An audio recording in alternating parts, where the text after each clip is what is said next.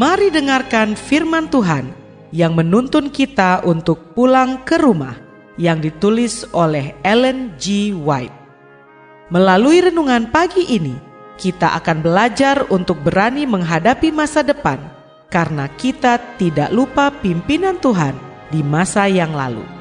Bersama Pendeta Andre Daimbani, selamat mendengarkan.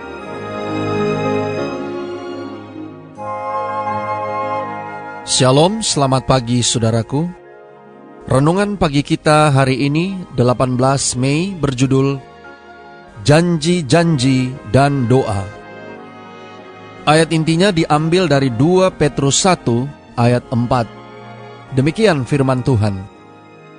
Dengan jalan itu ia telah menganugerahkan kepada kita janji-janji yang berharga dan yang sangat besar supaya olehnya kamu boleh mengambil bagian dalam kodrat ilahi. Mari kita dengarkan penjelasannya. Apabila kita memohon kepada Tuhan untuk mengasihi kita di dalam kesedihan kita dan untuk membimbing kita oleh roh kudusnya, dia tidak akan pernah menolak doa kita. Mungkin orang tua tega meninggalkan anaknya yang lapar, tetapi Allah tidak pernah tega menolak seruan orang miskin dan hati yang rindu.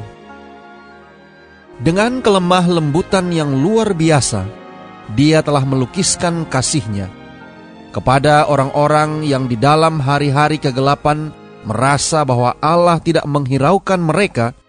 Ini adalah pekabaran dari hati Bapa. Sion berkata, Tuhan telah meninggalkan aku dan Tuhanku telah melupakan aku. Dapatkah seorang perempuan melupakan bayinya sehingga ia tidak menyayangi anak dari kandungannya?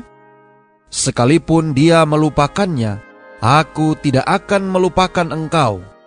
Lihat, aku telah melukiskan engkau di telapak tanganku. Dicatat dalam Yesaya 49 ayat 14 sampai 16. Setiap janji dalam firman Allah melengkapi kita dengan pokok persoalan untuk berdoa, menyampaikan kata Allah yang dijanjikan sebagai jaminan kita. Berkat rohani apa saja kita perlukan adalah hak kita untuk memintanya melalui Yesus. Dengan kesederhanaan seorang anak, kita dapat mengatakan kepada Tuhan apa sebenarnya yang kita perlukan kita boleh nyatakan kepadanya masalah-masalah duniawi kita, meminta roti dan pakaian maupun roti kehidupan dan pakaian kebenaran Kristus.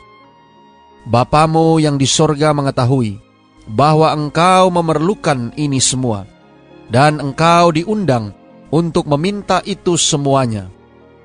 Melalui nama Yesuslah setiap kemurahan hati diterima. Tetapi jangan lupa bahwa untuk datang kepada Allah sebagai seorang bapa, engkau mengakui hubunganmu kepadanya sebagai seorang anak. Engkau bukan hanya mempercayai kebaikannya, tetapi di dalam segala hal menyerahlah kepada kehendaknya, mengetahui bahwa kasihnya tidak berubah. Engkau serahkan dirimu untuk melakukan pekerjaannya kepada orang-orang yang telah ditawarkan agar mencari dulu kerajaan Allah dan kebenarannya, diberikan janji ini. Mintalah, maka kamu akan menerima. Dicatat dalam Yohanes 16 ayat 24. Saudara-saudara yang kekasih di dalam Tuhan, pemberian-pemberian dari Dia yang mempunyai segala kuasa di sorga dan di dunia disimpan untuk anak-anak Allah. Pemberian-pemberian yang sangat berharga datang kepada kita melalui pengorbanan darah penebus yang mahal.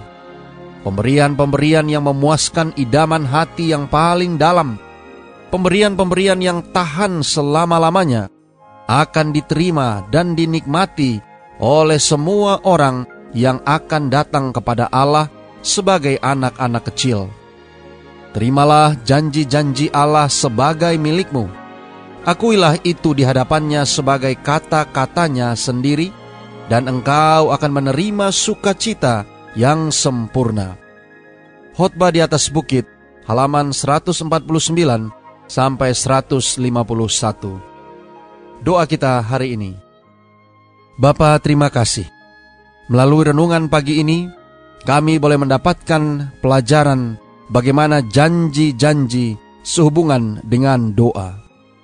Terima kasih melalui renungan pagi ini, kami boleh belajar bahwa Engkau senantiasa mendengar segala doa dan permohonan kami. Tolong kami hari ini Bapa.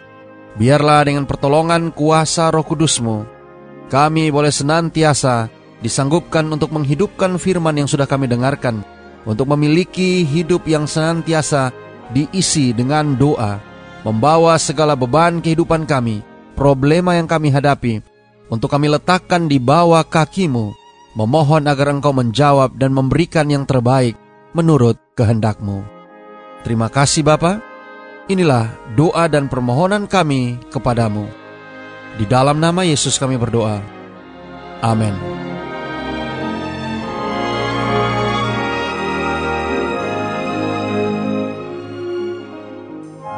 Demikianlah tadi pembahasan tentang pulang ke rumah. Semoga firman Tuhan hari ini dapat menjadi berkat bagi Anda. Sampai jumpa, Tuhan memberkati.